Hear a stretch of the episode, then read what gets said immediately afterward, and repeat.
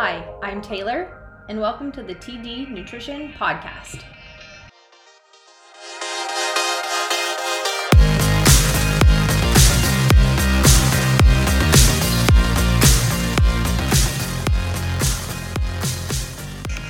Today, we're going to be talking about probiotics. I talked a little bit about them last week when I uh, discussed gut health because they are import- an important role of gut health. And when it comes to probiotics, there's also just a lot to know about them themselves that I didn't want to touch on everything in the last episode because it would have just been a super long episode. So I wanted to dedicate an entire episode to talking about them specifically. So I'm going to start by talking about like what probiotics are and then I'm going to get into things to look out for when selecting a probiotic. And lastly, I will talk about good food sources of probiotics. So, what are probiotics anyway? I'm going to start with a quote by Giulia Enders. She wrote a book called Gut. I mentioned it in the previous episode, um, and so it's a good book if you're wanting to read more about the gut and get all like the step by step process of the digestive system. It's pretty cool. So she opens up the chapter about probiotics with this We swallow many billions of living bacteria every day. They are on raw food, a few survive on cooked food, we nibble on our fingers without even thinking about it. We swallow our own mouth bacteria or kiss our way through the bacterial landscapes of others. A small proportion even survive the acid bath of the stomach and the aggressive digestive process to reach our large intestine alive. So I really like that um, depiction of all the things in a day that we could be getting bacteria from. It's kind of cool to put it into perspective, I guess. And so all of these bacteria that she's referring to, as far as what's like on our food and our fingers, and when we kiss other people, and the bacteria in our own mouths, we won't know anything about. Only a very small fraction of these bacteria have been looked at by scientists, and only a very small fraction have been approved as being helpful. And it's the this small fraction that we call probiotics. At least the probiotics that are bottled up in capsules and sold as a supplement, um, because they're the ones that have been studied and are deemed as, as safe to do so. But there are just so many more millions of strains of bacteria that are good for us that we just don't know anything about. And, and gut health is, is too new of an area of study. Um, so as time goes on, we'll start discovering more actual strains that are beneficial, and they'll probably change the supplements as they discover more. But right now, there's only a tiny fraction.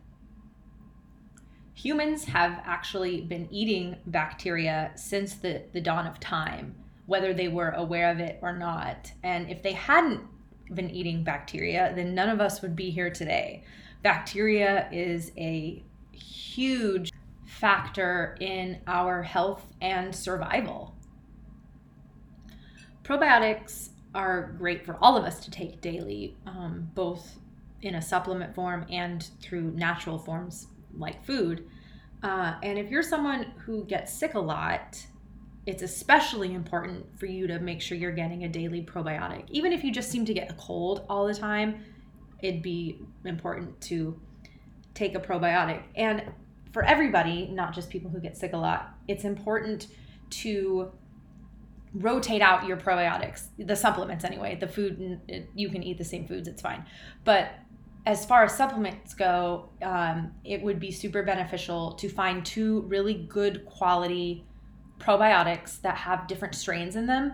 And you can take one for a month or two and then switch to the other one for a month or two. And you kind of cycle on and off. Also, so that your body doesn't kind of like have too many of one strain. Because if you remember in the previous episode, I talked a lot about how uh, diversity matters, the, the bacteria diversity matters. So if you're taking the same one all the time, you're not going to get that diversity in your gut. So by switching off between two, it just helps to reinforce the diversity of bacterial strains. Probiotics are even a good idea for parents to give their children, especially children with higher chances of maybe developing allergies, a child who was maybe born C section, or maybe they weren't breastfed. it would even be great, um, even if your child is adopted and, and you're not sure if they were breastfed or they were adopted as an infant and they weren't breastfed by their mother. Um, it would be great to give them a probiotic and it would really help with their um, immune health foundation and their microbiome and even for kids, um, probiotic supplements are helpful, and then foods, and I'll be touching on foods later.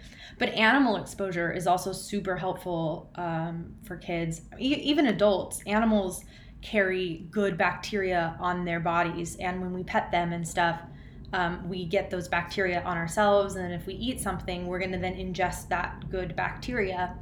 Um, and some people may be concerned, well, what about all the bad bacteria that animals carry?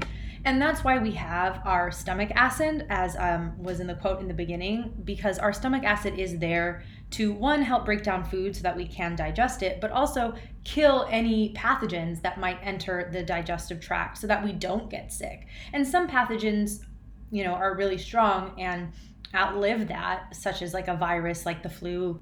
But for the most part, uh, our body will kill off bad bacteria that comes in, especially if you're doing all the right things for the good bacteria to flourish, then the bad bacteria won't really have an opportunity to even take growth.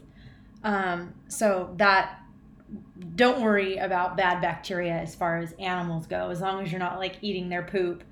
Um, and so kids being around around animals or having a dog um, is really good for their immune health and gut health foundation. And adults as well having a dog and them being on your furniture and you petting them all the time that just strengthens the diversity of bacteria you have in your gut which ultimately strengthens your immune system so another reason to take a probiotic or eat probiotic rich foods is the good bacteria in your gut produces 90% of the body's supply of vitamin B12 so, without enough good bacteria, your gut can't produce enough B12 for your body to function properly. So, the gut produces B12 at the end of the digestive process in the small intestine. So, it's important to have plenty of good microbes to produce enough B12 for your body to use it's it's difficult to rely on like a blood test that's measuring your B12 to give you an accurate representation if you have enough because a um, blood test is only measuring the amount of B12 in your bloodstream. It doesn't measure if the B12 is actually entering the central nervous system, and that's where it's supposed to go. Um, and so, without knowing for sure if it's getting into the central nervous system, we can't really say if we have if we have enough vitamin B12. So no matter what your lab work may say about your B12 levels, it's always safe to take a B12 supplement just in case. It won't harm anything. Um, and you just don't want to get into a place where you have B12 deficiency because it does have severe health consequences. Um, and for B12 supplements, I personally would recommend a vegan B12 um, just because it'll contain very minimal um, toxins in it versus a animal product B12 supplement. I have one on my website if you aren't sure of one to get, but if you have one that you already like, just continue taking that. Um, and that supplement on my website, as well as like all the other supplements, I don't get like commission if you guys buy it via the link I put up there. So I don't care where you buy it from or, you know, even if you get that brand, it's just that's a place to start if you really don't know um, which one to get because there are so many supplements out there. And with any supplement, quality does matter, especially if you want it to um, have positive benefits on your body. And so those are just ones that um, I know are really good quality and I have read up about and that I really stand behind um, but it doesn't make a difference to me which one you get. So I've talked a lot about what probiotics are and um, mostly the probiotics that we get from our foods and like maybe other things throughout the day. Uh, there's there's not really a specific name for those probiotics, just probiotics. Um, so there's probiotics, and there's spore-based probiotics. And spore-based probiotics are the strands of probiotics found in the soil and these typically have a longer lifespan in the gut. And because they have a longer lifespan, uh, they're the hardest to replace after you've taken a round of antibiotics. So, antibiotics kill off these ones as well. And that would be like having this really old, beautiful tree in your yard and it gets burned down or something. It's like it's never going to grow back the same. It's going to take so long for it to get to be as big as it was when you replant a tree. So that's kind of what the spore based probiotics are like. They're, they're the ones that have been in there a really long time. Um, and spore based probiotics, uh, they don't need to be refrigerated no matter like what supplement you get versus some other probiotics um, that aren't spore based, they require refrigeration. So if you travel a lot and it's like hard for you to take a probiotic regularly, you could always just take a spore based probiotic instead, or at least when you travel. Um, and you can even alternate between like a regular probiotic and a spore based probiotic. Those would be two really good ones to cycle back and forth between. And if you ever have to take a round of antibiotics, once you finish the antibiotics, I would definitely recommend taking a spore based probiotic as soon as possible uh, because those are going to be the ones that you will want to start getting back into your body ASAP. Um, but it's also important to remember that once you finish an antibiotic, it does stay in your system for a couple of weeks after you've finished it. So don't start taking the probiotics, spore based or otherwise, until a couple of weeks after having finished it because if it's still in your system, it's going to kill them as soon as they enter your body. Uh, so I would give it a couple of weeks from the time you've finished. But in that like meantime, you could just start eating foods that are really good for the gut to start the repairing process. So now I'm going to talk about things to look out for when choosing a probiotic and things that may say they contain probiotics that really don't. Um, so I'm going to start with fermented vegetables. So fermented vegetables used to be fill, filled with good bacteria, but now the store bought ones are preserved with vinegar, which kills all the microbes that the food once had. So it's very hard to find truly beneficial fermented vegetables or even like kombucha at the grocery store. You're better off making them at home because the vinegar will actually upset the digestive tract, um, which I'm going to talk a little bit about apple cider vinegar. Um, because it's in foods and sometimes it can be used um, in fermented foods. So, and I mean, I know sometimes people even drink apple cider vinegar in the morning to like start their day. So, apple cider vinegar is also, it contains acetic acid. And acetic acid adds to the acid already in the body that's created by the bad bacteria in the gut. Uh, so it can worsen existing symptoms and conditions since it's just adding on to the acid of bad bacteria that the body has. So an example is streptococcus bacteria, which is like strep. Um, and this is just one example. There's so many other like bacteria like this, but I think strep is the most common one that people will be like, okay, I can kind of under- follow that. Um, so streptococcus bacteria can cause urinary tract infections, sinus infections, gum infections, ear infections, bacterial vaginosis, yeast infections, bladder infections, sore throat, prostate infections, strep throat, gallbladder infections, appendicitis, irritable bowel syndrome, bloating, styes, acne, skin cysts and boils, conjunctivitis, and pink eye. Strep bacteria also contributes to acid reflux and tooth decay. So just try to avoid uh, apple cider vinegar and just most vinegars because they all kind of contribute to um, feeding that bacteria. So, as a result, avoid um, avoid purchasing store bought fermented vegetables, um, and you can ferment your own at home without using any vinegar, and then you will get those beneficial probiotics. Apple cider vinegar does have a use though. It's great to use topically on like skin irritations and things um, but just don't ingest it. And then something that I want to point out about fermented foods, um, and this kind of goes for even if you make them at home, um, that the probiotics in fermented foods, they're not life giving probiotics. Um, the bacteria they contain actually thrive off of the decay process, um, which is why they're like not life giving probiotics because fermented vegetables are essentially rotting vegetables, but it's like right before they're they're like unedible. So that's why the bacteria that is found in them thrives off of decay. And we know this because when an animal dies in nature, the bacteria that starts to engulf the dead animal are the same strains that are found in preserved fermented foods. And they're even the same strains found in uh, yogurt, plant based and dairy based yogurt. The microorganisms or bacteria that are found on the surfaces of fruits and vegetables and high quality probiotic supplements they are strains that thrive on life, and therefore they are the ones that are restoring your gut health. And for some people, consuming um, store bought fermented vegetables or yogurts will uh, cause no issues in their body and they'll simply just pass through their digestive tract and be expelled. And the body just has no symptoms, they don't affect it. And to that, I say, lucky you for if you're one of those people.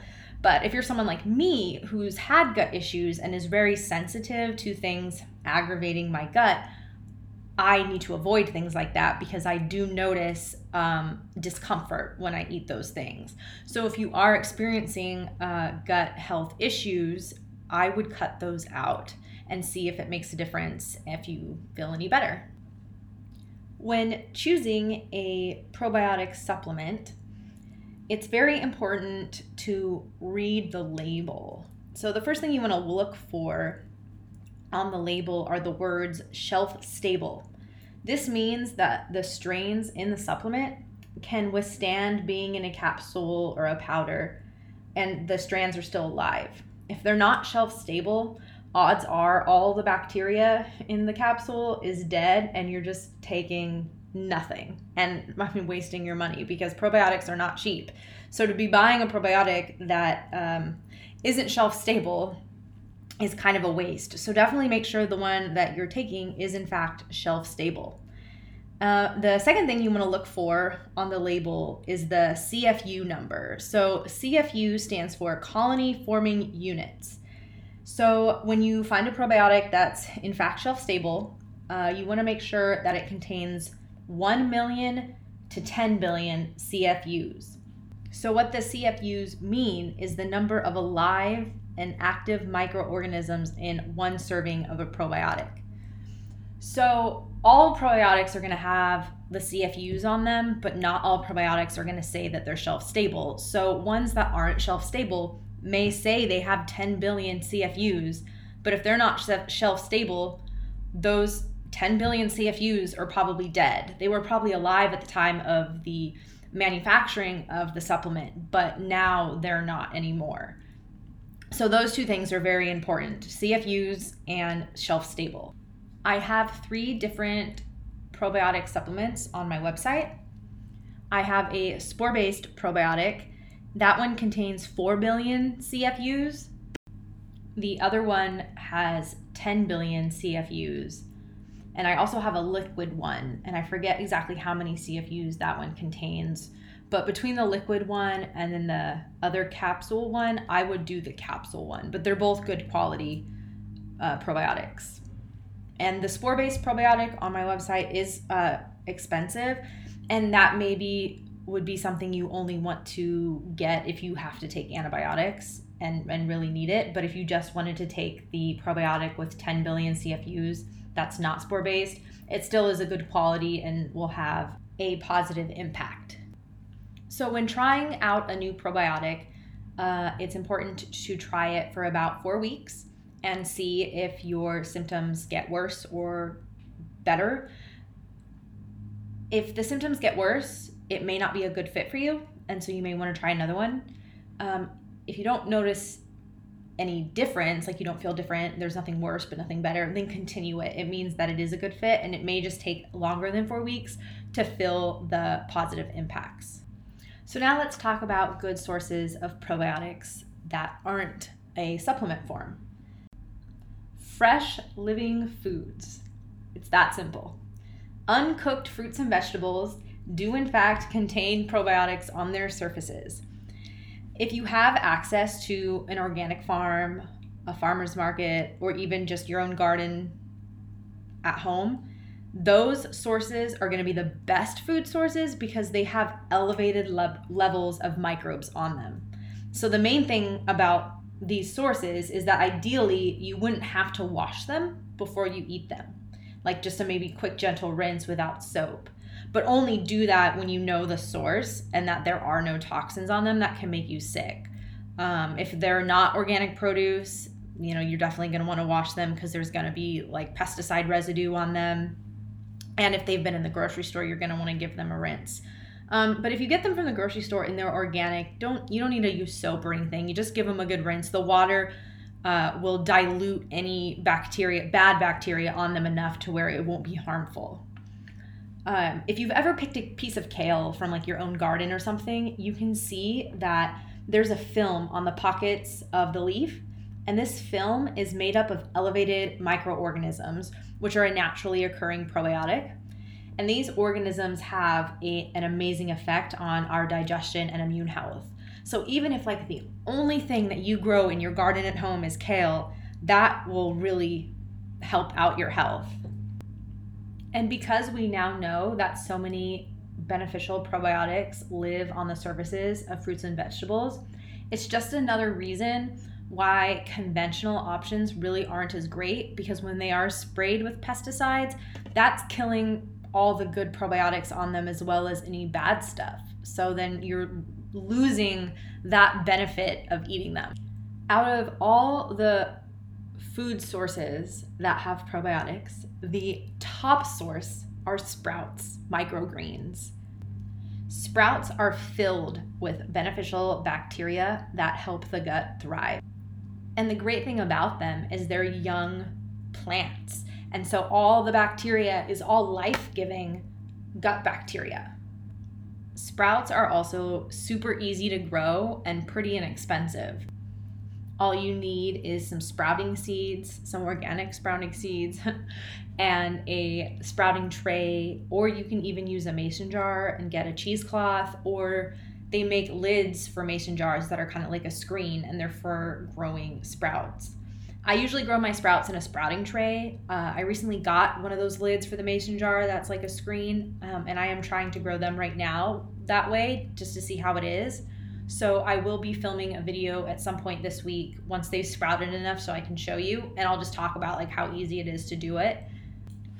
You can even buy sprouts at the grocery store uh, it's just it's so easy to grow them at home and you know then they're really fresh. So that's typically why i grow my own. Sometimes i'll buy them from the grocery store if like i haven't had time to grow any and i want some like right away. Um, but i know like my mom's afraid to buy them from the grocery store because when i was a kid i loved alfalfa sprouts. And so when she would pack my lunch uh, i would always want sprouts on my sandwich. That was in my lunch and so then there was like a E. coli or salmonella outbreak that happened with some sprouts. And so she was like stopped buying them. And she's still afraid to like buy them from the grocery store in case they have that. If you do decide to buy sprouts from the grocery store, like I do sometimes, just make sure you give them a good rinse before you eat them. And then once you've washed them all, you can just store them in the fridge at that point you may not know what to do with sprouts once you've grown them, um, but you can put them on salads. I feel like that's probably a given. You can put them on a soup. You can make avocado toast and put them on top. You can even put them in smoothies. That's a great way um, to get them into your diet. Is just add them to a smoothie. I do that a lot. And now I'm just gonna talk a little about prebiotics again. I talked about them in the last episode, but prebiotics kind of go with probiotics they're much simpler than probiotics. Uh, so, as I said before, prebiotics are the food for the probiotics. So, without them, all the good bacteria would die. And prebiotics are really just every fruit and vegetable that you eat raw and uncooked. So, any raw fruit and vegetable feeds the good gut bacteria. And the good gut bacteria only eats the prebiotics we consume, the bad bacteria doesn't eat the prebiotics. So if you're trying to diminish bad bacteria, the more prebiotics you eat, you're going to be starving the bad bacteria and feeding the good bacteria. And because we now know that uncooked fruits and vegetables contain probiotics on the skin or the surface, by eating raw fruits and vegetables, you're kind of getting a two for one deal. You're getting a prebiotic and a probiotic at the same time. So when you think about it like that, it really doesn't seem all that complicated to get a lot of great probiotics and prebiotics into our diet. Probiotics really have the potential to help us way beyond just improving our gut flora. There's a therapy called bacteriotherapy, which is essentially a bacteria transplant. So, what this treatment entails is replacing the missing good bacteria in someone who is sick by transplanting the stool of a healthy person into their body. And usually they use the stool of their spouse or a relative as long as they're in good health. So it's not just like a random stranger. And doctors will usually choose to do this therapy um, if a patient keeps getting a returning infection. Uh, so it tends to be a bit more helpful than just continuing to prescribe antibiotics, which is really cool that we're now figuring out that, oh, we better not just prescribe antibiotics again, let's try something else. And when the stool containing the good bacteria is placed inside the patient, it will then settle and grow and help rebuild their microbiome. And this has been used to help prevent people from developing type 1 diabetes, which is really cool. And this also provides insight to someone who's maybe predisposed to developing diabetes, or maybe, you know, if you know someone who's pre diabetic, that if they work at building the good bacteria in their gut, it could help prevent them from developing diabetes. And this kind of goes back to what I said in the last episode that our microbiome is the second genome. It is like an internal fingerprint, and that it can make up for holes in the first genome, which is our DNA. So if someone is predisposed to diabetes and they take really good care of their gut health, it could prevent them from developing it. And this is a little fun fact, not really related to human gut health, but but animal gut health. Uh, so I recently got guinea pigs. Um, for those of you who don't know or don't follow me on social media, um, but they were eating each other's poop, and I was like, "That's weird. Is this normal?" And so I, I was researching it because I was kind of curious. And so guinea pigs do, in fact, eat each other's poop because it helps build a diverse microbiome. Uh, so in guinea pigs, their plant matter that they that they eat isn't completely broken down the first time around. So when they poop, there's still useful nutrients and bacteria. So other guinea pigs will eat it so that then they can build up their gut, and then it's it's just really cool and kind of funny. Um, so the bacteriotherapy kind of reminded me of that when I was reading about it. Granted, like when someone actually undergoes that therapy, they're not given the stool orally. Um, it's through a colonoscopy.